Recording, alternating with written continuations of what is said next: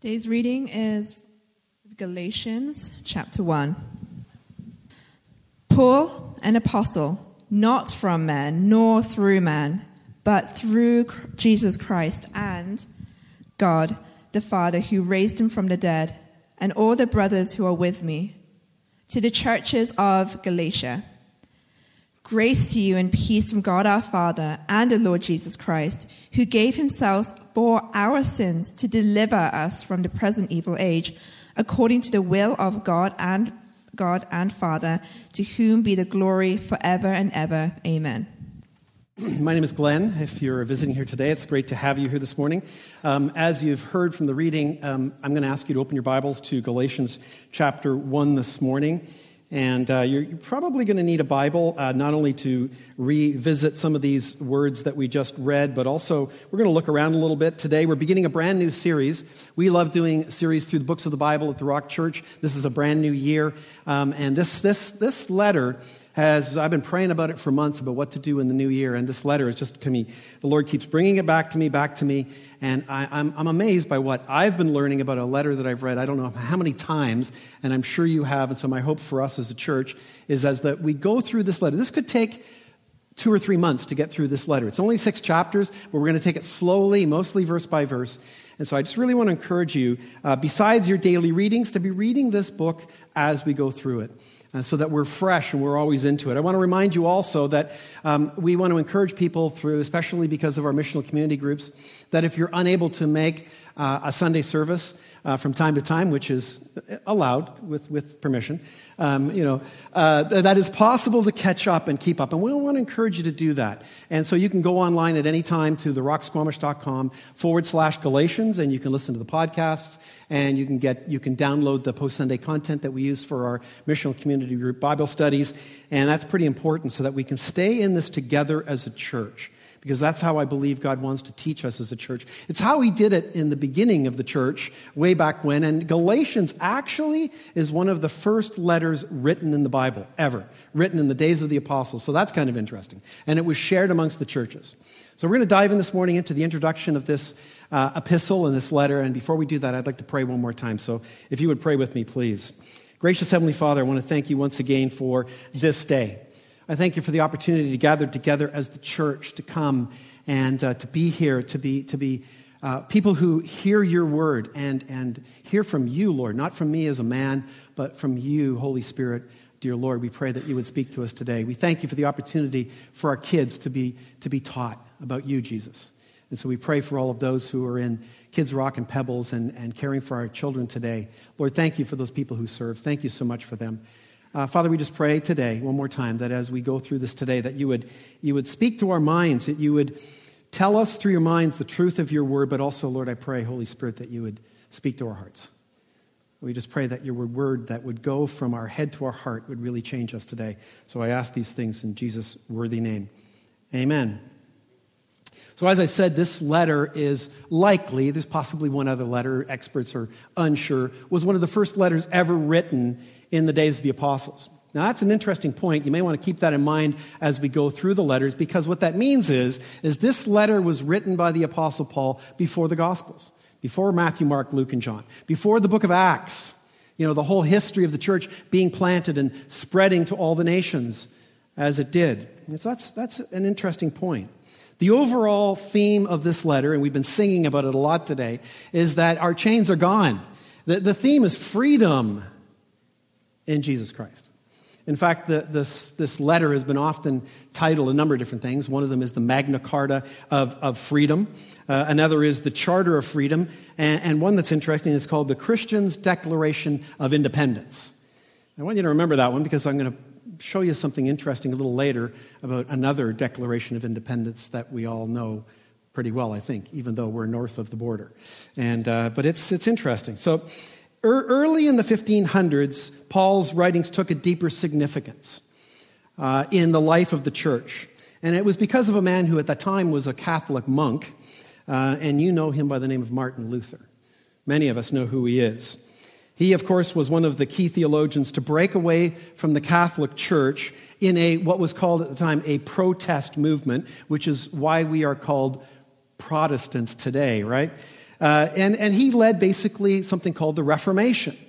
And he's really well known for his 95 Theses, which was basically his, his 95 different declarations of biblical questions and, and, quite frankly, disagreements that he and many others at that time had with the Roman Catholic Church. And at one point in time, he actually took it to the Basilica and nailed it to the door, right? But one of the things most people don't know about Martin Luther who's really the, one of the fathers of the modern Reformation, of which we are now Protestant churches, is that he also wrote a commentary on the book of Galatians. In fact, it was his commentary on the letter to the Galatians, the epistle to the Galatians, that became the preaching of the Reformation. He's as quoted as saying this The epistle to the Galatians is my epistle. It is to me, as it were, that I am in wedlock to this letter. So, the theme and message then of Galatians is, as I've stated, freedom. That's the theme. That's the overall, overarching theme of this letter.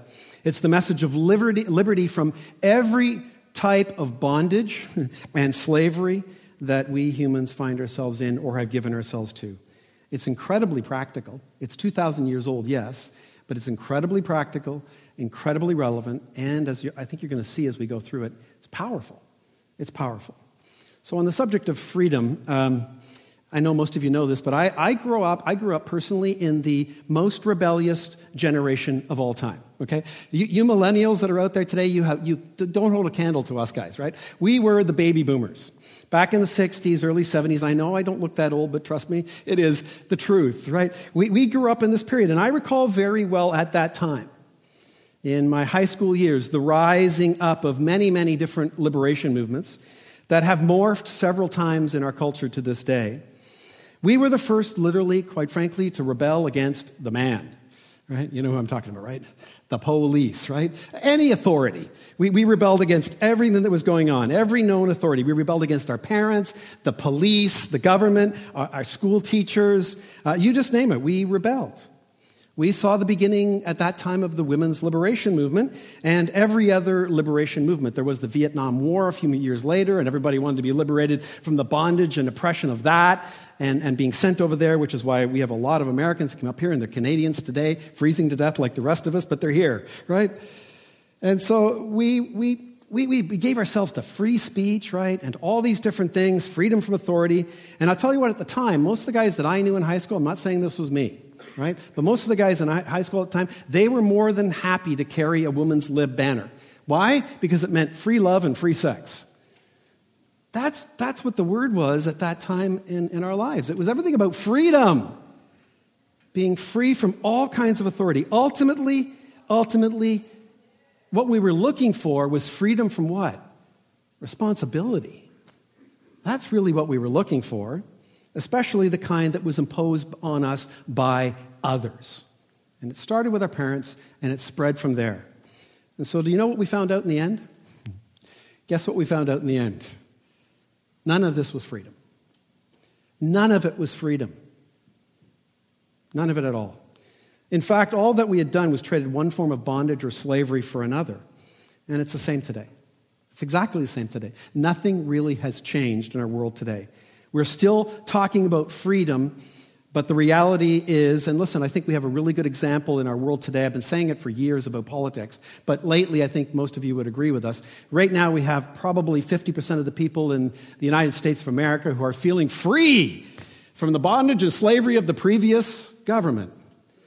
And yet, 50% of the people are thinking, oh no, we're in bondage and slavery for the next four years, right? So it, it, it never ends. I mean, the reality is freedom in human terms, I would suggest to you, is an illusion. It's an illusion. We have all kinds of ideas of what it looks like, but it's really an illusion. And so, as we turn to Galatians, we are going to be brought face to face with the antithesis, the complete opposite of what our culture has come to know as freedom. And so, as a result of believing that truth is relative, which is where we are today, that there's absolutely no truth, we've ended up, quite frankly, in the mess that we're in today. And I know life is great, guys. Listen, the, the weather, you know, the snow, and we can do wonderful things, and life is great on a lot of levels.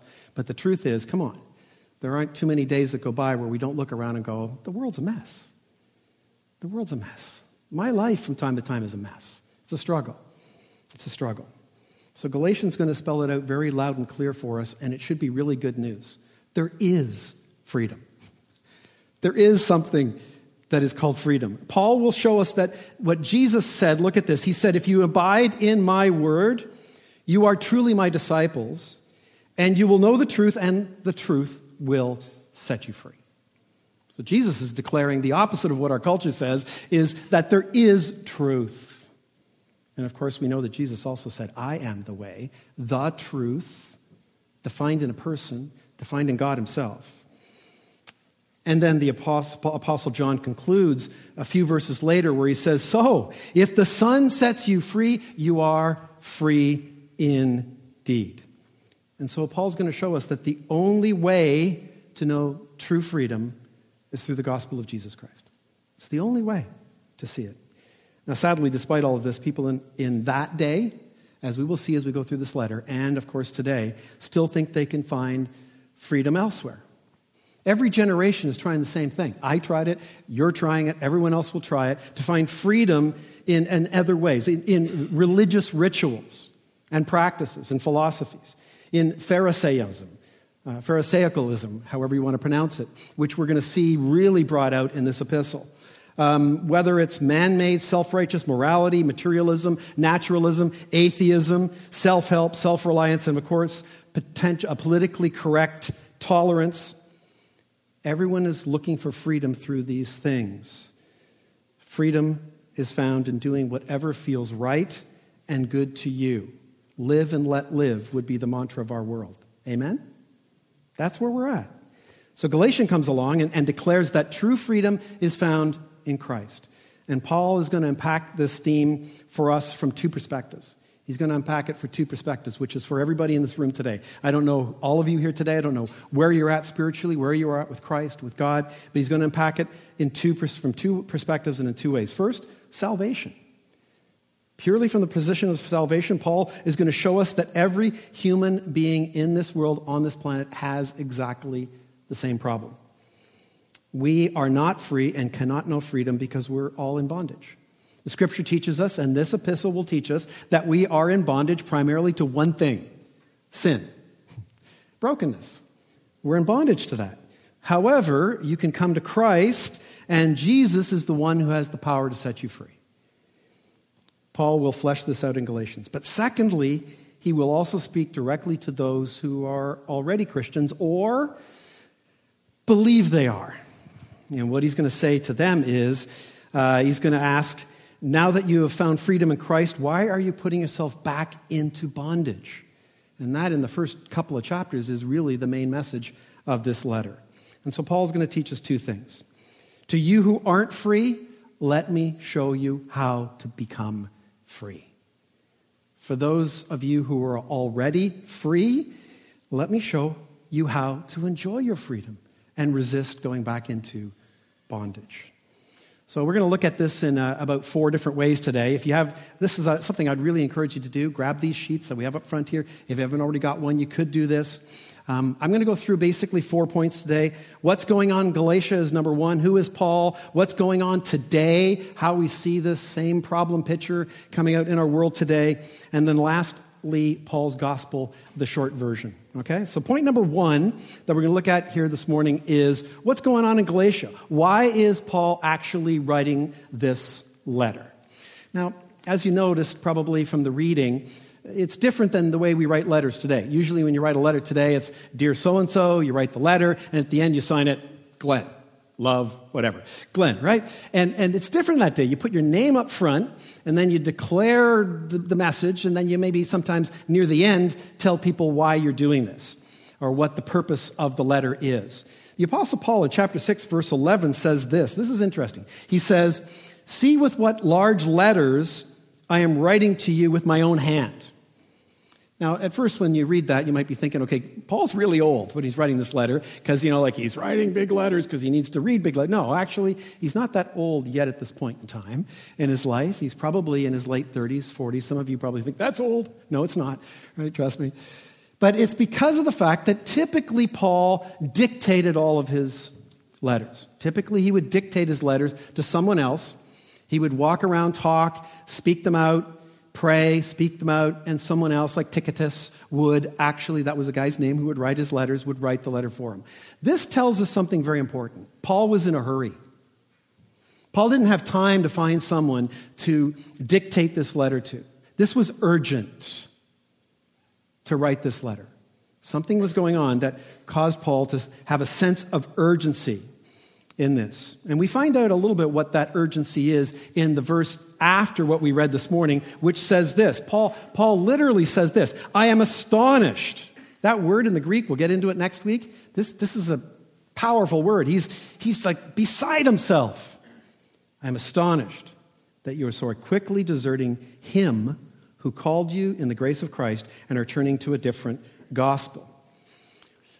So it's just about 10 to 15 years after Paul has planted and established the churches in Galatia.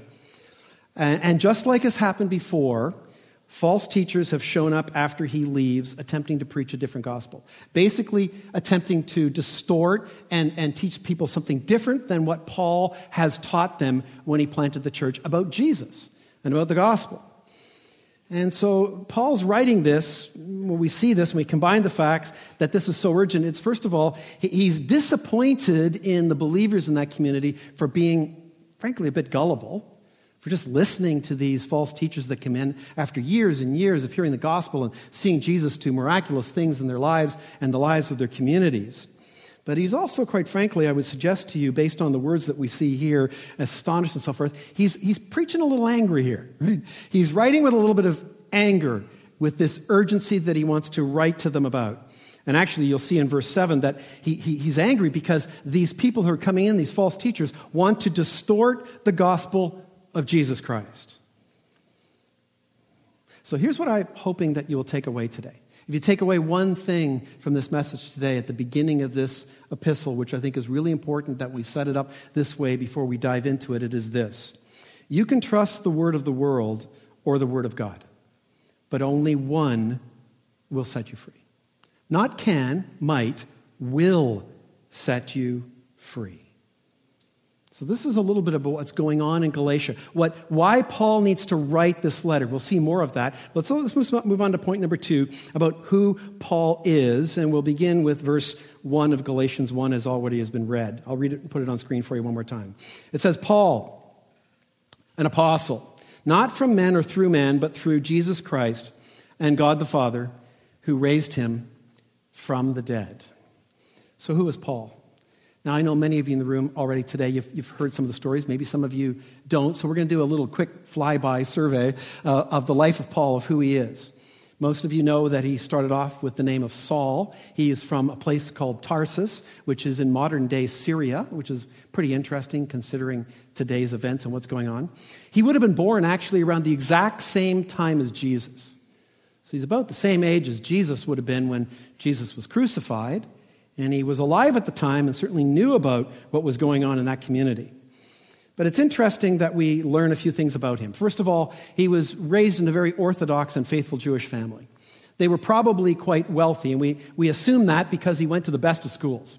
Gamaliel was his rabbi, who was considered the number one rabbi in Jerusalem at the time. He excelled in school. He was like he zealous for the things of God's word. He rose very quickly in, in the religious system of that day, becoming a Pharisee of the Pharisees, be, becoming one of the leaders, quite frankly, of that community.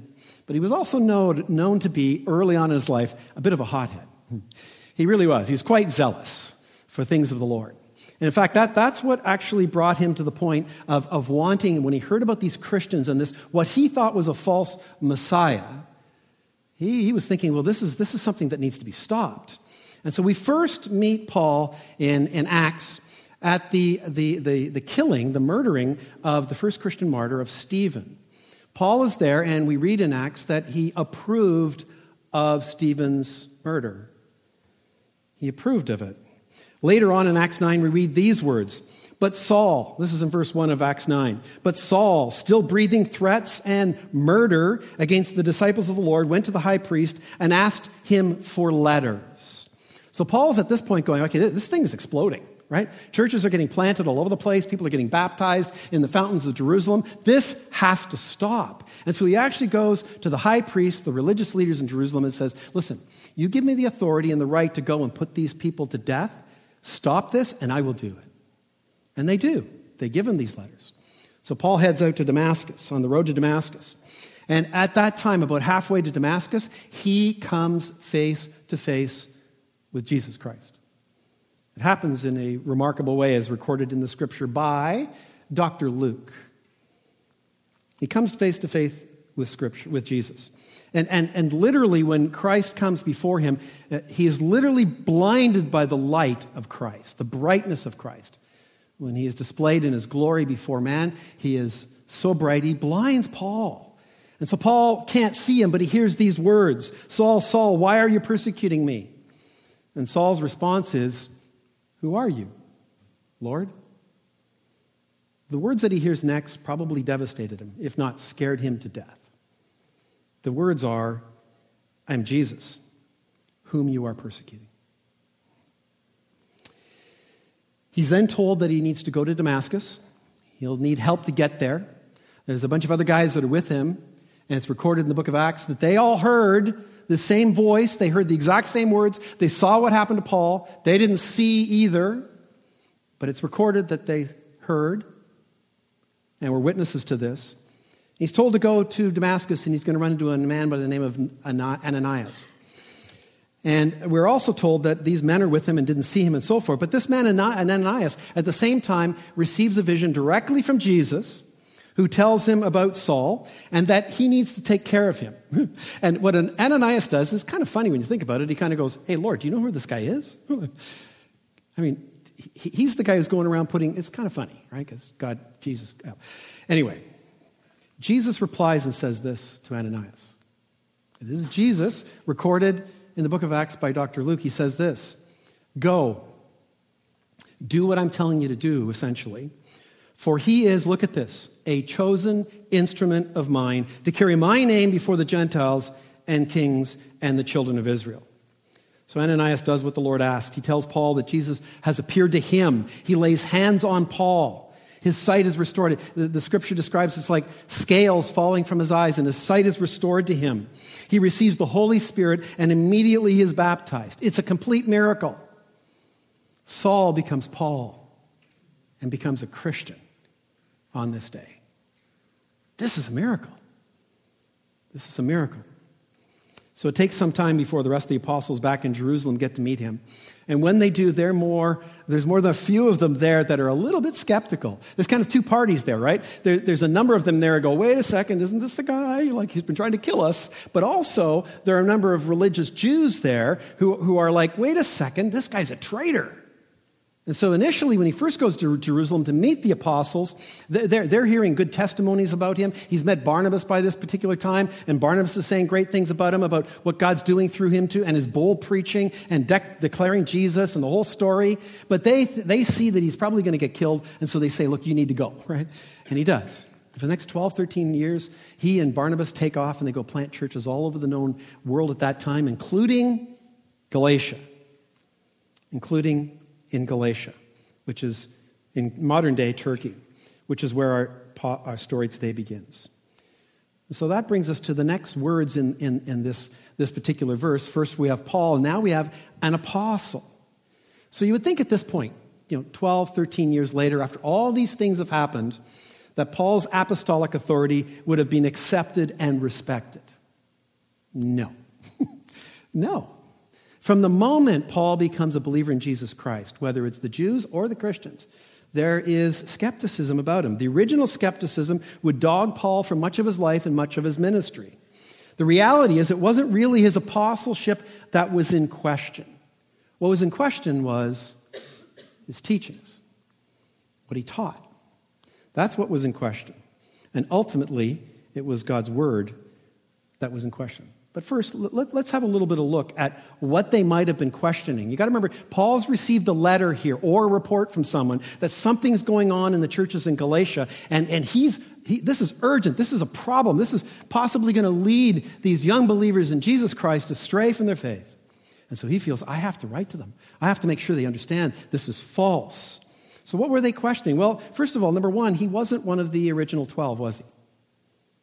He wasn't one of the guys who Jesus walked along the seashore and said, You guys, follow me. You follow me. And one of the 12 that were appointed by Jesus literally be, and, and saw him during his life, he would have known about Jesus, he would have heard about him, but he wasn't a follower at that time. So he wasn't a capital A apostle. And so they would have known that. And some of them were making an issue about that. But the word apostle in the Greek is actually, interestingly, the word apostolos. We get the word apostle from it. It literally means, though, in the culture, small a apostle simply means sent one, like a missionary, like someone going to declare. So it literally means a sent one. So Paul was an apostle, certainly in that sense, but he was a very unique small a apostle, don't you think? A very unique one. He did meet, although not see, Jesus. He did. He was commissioned directly by Jesus to take the gospel to the Gentiles.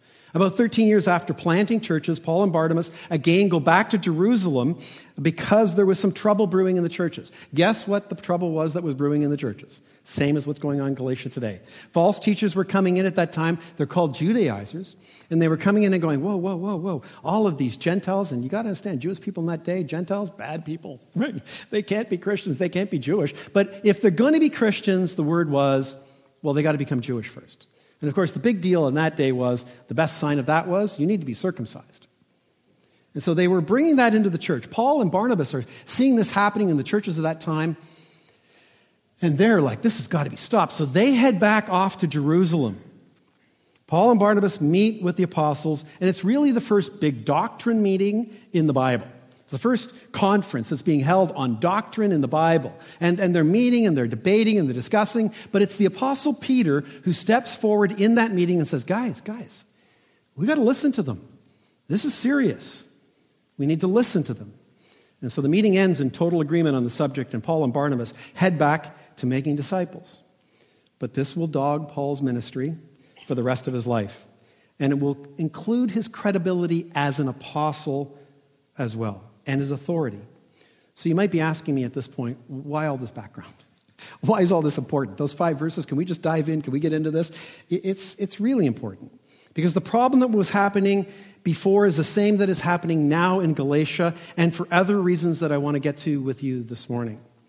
So, this letter to the Galatians is frankly Paul's response to either a personal report that he has received from the churches or a letter that he's received. He's heard that false teachers have arrived after he left, and they're calling into question his apostolic authority, his teachings, and after discrediting Paul, which is the way all people who discredit Paul do this, they then start to add Jesus plus or Jesus minus to the gospel.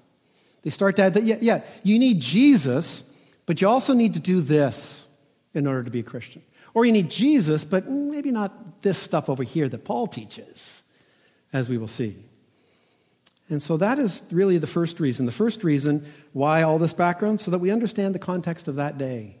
We understand what Paul's writing into, what's going on in that church, and why Paul opens this letter with his name and his credentials in such an emphatic way. The literal, literal Greek simply is this Paul, apostle, not. In the literal Greek, right? And we get out of that, now there's a few other small participles that follow that, and we get from that Paul, an apostle, not from men or nor through man.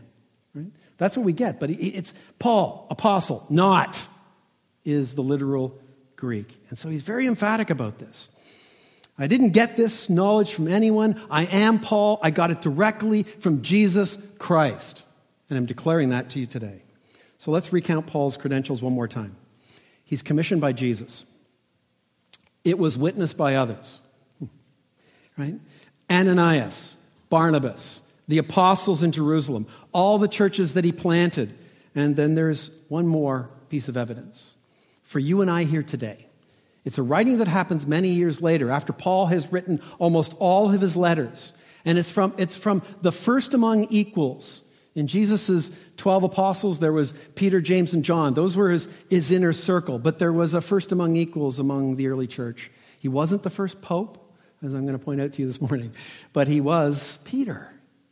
He was Peter. And Peter writes in 2 Peter verse chapter 3, verses 15 and 16, this to the churches. He writes this about Paul. He says, And count the patience of our Lord as salvation. And then he goes on and says, Just as our beloved brother Paul also wrote. Our beloved brother Paul. Now, there's another recording in Scripture where Paul actually challenges Peter and calls Peter out for being a bit of a Pharisee, for his double standard about eating with Gentiles in front of Jews, and on and on it goes. And yet, these are the words of Peter about him. To you, according to the wisdom, look at this, given to him, as he does in all the letters, all the letters when he speaks in them of these matters. Now, look at these words. There are some things in them that are hard to understand. No kidding, right? The actual literal translation there would be hard to accept. That's what it literally means. Which look, the ignorant and unstable twist to their own destruction, as they do the other scriptures. Very hard words on one hand, but also very supportive, would you not say, say, or see that that way, of the Apostle Paul from Peter. And so this brings me to my second reason today. And it's point number three in your notes. What's going on today? This is emphasizing today, and it's the big idea for us today that I want to bring to you from this text. It is this Paul isn't so much defending his own authority, he isn't so much defending his own apostleship. He's not that proud a guy, actually. He could care less what you think of him, honestly. He's defending the Word of God. He's defending the literal Word of God, is what he's doing. He's defending the gospel. And that's what is under attack then, and please hear me today. That is what's been under attack since that day. Paul is discredited, dogged by false teachers and Pharisees since that day. Let me give you a few examples of how that has happened throughout history since the birth of the church till today. And I, and I give you these examples because here's the deal. We're, we're not just coming here as the church to hear these things and to become stronger and better Christians so we can go home and go, I'm a stronger, better Christian. No, it's so we can go into this world and tell people about Jesus and that they can be set free from the bondage of their sin through Christ, but also we can care for our brothers and sisters who might be being led astray by false teaching. That's critically important.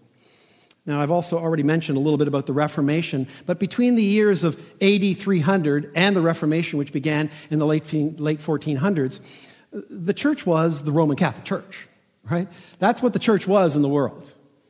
And that's what Martin Luther and others rebelled against. Why? Because the church had become a papacy. Peter was turned into the Pope, and, and Paul's teachings were diminished in the Roman Catholic Church. It was Martin Luther who saw Galatians and went, It's by faith alone in Christ alone that we are saved.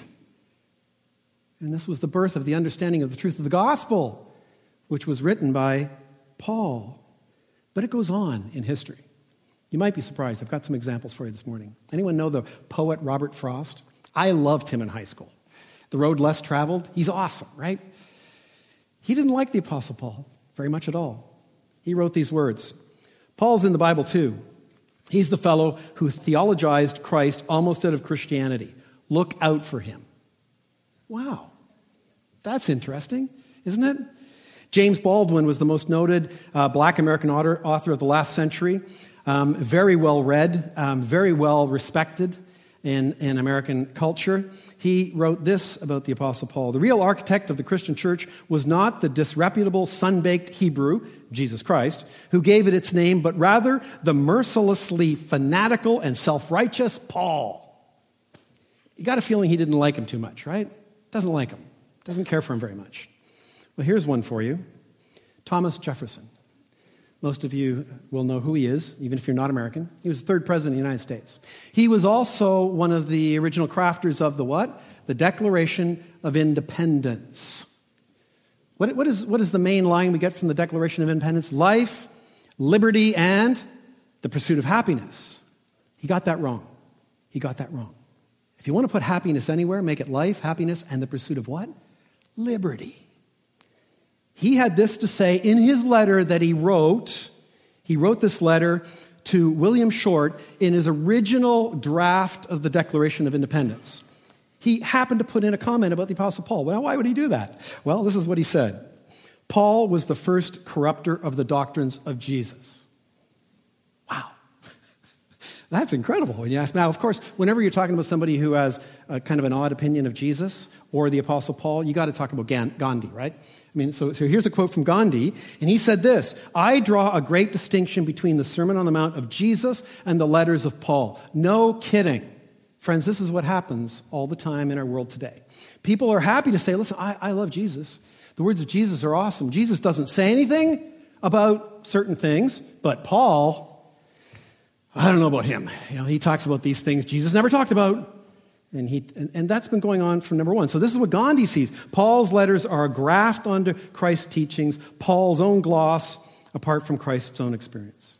So, so I want you to see that, that this has been going on since Galatians. It happens consistently. It's not so much Paul, although it is about Paul, but it's about the authority of God's word. Well, it's gotten worse in our day today. I'm going to mention a couple things to you today. These might seem shocking and, and, discouraging to you on one level, but it's important for us to know this. There are more and more, uh, thanks to the internet, which I love, trust me very much, uh, but there are a lot of bloggers out there and authors out there that just have a, an audience, a very wide audience. There are two or three very popular um, uh, women authors and bloggers who've been writing quite a bit in the last five or six years about the Apostle Paul, and then going on to teach other things that they've, they've come to realize. And one of those uh, bloggers said this. She said, As a woman, I've been nursing a secret grudge against the Apostle Paul for about eight years. Well, that's honest, at least, right? And I never liked the Apostle Paul very much. Another said this To me, he was a misogynist, a bigot. He was narrow minded and bossy. He was snippy. I mean, sure, he wrote a lot of the New Testament, but instead I camped out in the Gospels, in John's epistles, in Hebrews, in the Psalms and Proverbs. So I want you to notice a couple things. Number one, both authors uh, said that they had read Paul. and in plain English and plain language, what they read, they did not like. I read things that Paul says, I have to get up here and preach to you. I, they did not like. But it's also interesting. You can see the past tense there, right? The past tense is, well, I, I at one point didn't like him very much. I, I'm a Christian. I love Jesus. I love the Word of God, except what Paul wrote. But something changed. What changed was essentially they have found theologians or speakers, preachers, who have been able to reinterpret the words of Paul so they are now more acceptable. They are more palatable. One of those speakers that uh, people like very much these days in the liberal progressive camp would be a man by the name of Peter Enns. He's a discredited seminary professor who was asked to resign from Westminster Theological Seminary in 2008 because not just about his views of Paul and the book of Romans, but his view of most of the traditional doctrines of the Christian church, he was asked to resign by his seminary. But, but he's the go to for a lot of people today who question the Apostle Paul. He had this to say at one point in time in his, in his article and his, and his essay about the book of Romans. As he introduces, he says, As I read Romans, I don't walk away thinking, my, what a carefully planned out letter. I think more, Paul's just winging it. Hey, listen, for whatever you might believe about anything I've been saying this morning, trust me when I say this. The book of Romans is a theological gem. There isn't a theologian or commentator for the past couple of thousand years that hasn't stopped at the book of Romans. The reason why it follows the book of Acts is because it is systematic theology, most brilliantly stated. Is it difficult and hard? You bet it is. It's the Word of God, it's the words of Christ. He is the Word of God, not just the words of Paul. And so that's the beginning. That's how we take down the Apostle Paul, so that we can teach what we want to teach. We got to bring him down a little bit. That's the guy we got to bring down if we want to be able to say, well, you know, they, Paul, it's been going on for a couple thousand years. About uh, six or seven months ago, Tim Keller, very respected pastor and, and theologian in, in Manhattan, New York City, he was being interviewed um, on television in uh, America, on Today, the Today Show, I believe. And, and he was being asked by the commentator, because of our culture, to, to, to speak about homosexuality, and specifically about Paul's writings in Romans chapter 1. And I, am not going to quote what Tim Keller said, uh, although it was beautiful. You can go online and you can Google it and watch it on YouTube. It was a beautiful, graceful explanation without backing away from the truth of what Paul says. But it was graceful, it was loving, which is what Jesus would do.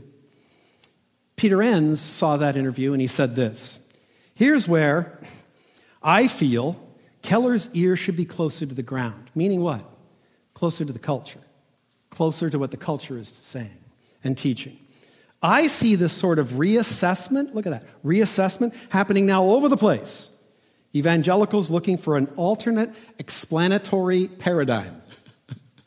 That's an interesting way of saying something other than what Paul is actually teaching so that it's acceptable to us in our world today.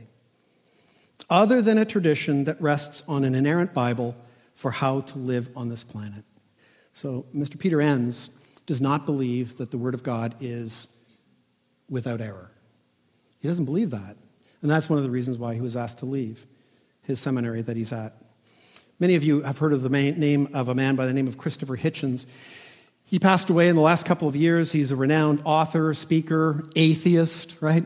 He's one of the people that in this world today most Christians would wince and go, oh dear, along with Richard Dawkins, this guy is like, wow, right? But I quite appreciated him, quite frankly, because he was, first of all, brilliant.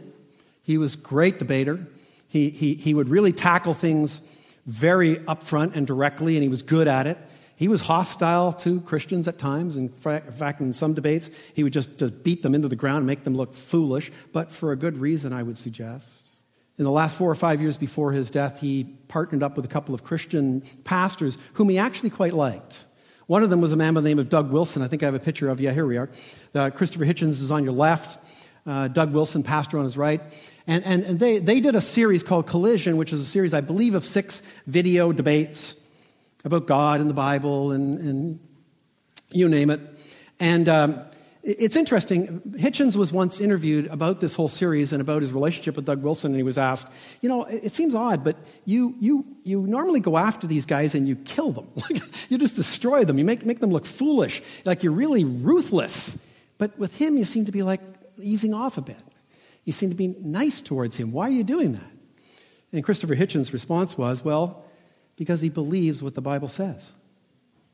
His actual words in the interview were Wilson isn't one of those evasive Christians who mumble apologetically about how some of the Bible stories are just metaphors. He is willing to maintain very staunchly that Jesus of Nazareth was, was the Christ, and that his sacrifice redeems our state of sin, which in turn is the outcome of our rebellion against God. He doesn't waffle when asked why God allows so much evil and suffering. Of course, He allows it, since it is the inescapable state of rebellious sinners. Sounds to me like Mr. Hitchens knows his Bible. He knows the gospel, he just laid it out. And then he says this I much prefer this sincerity, right? To the vague and Python, Monty Python esque witterings of the interfaith and liberal ecumenical groups who barely respect their own traditions or Bibles.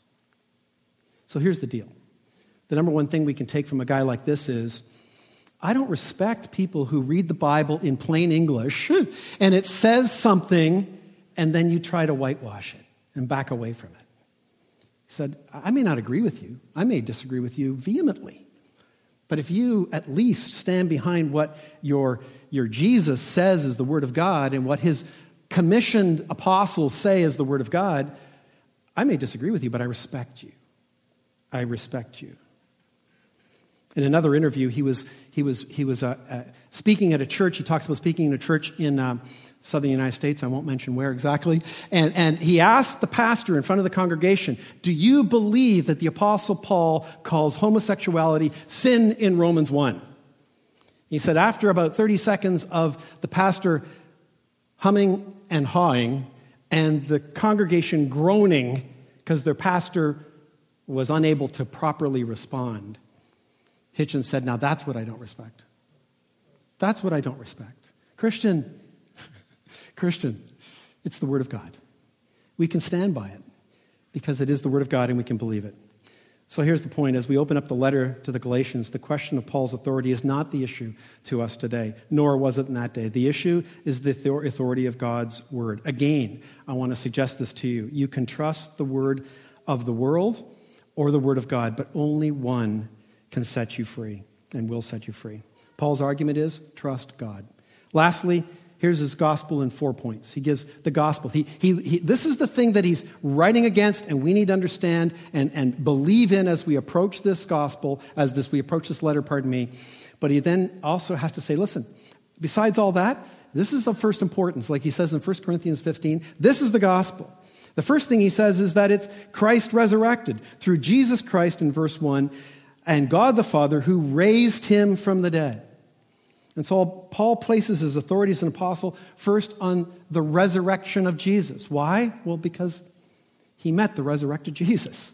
That's how he was called into ministry, but that's also how he became a Christian, meeting Jesus, the resurrected. By the way, that's the only way any of us in this room here today have become a Christian. We have met the resurrected Jesus. That's how it happens for us here today.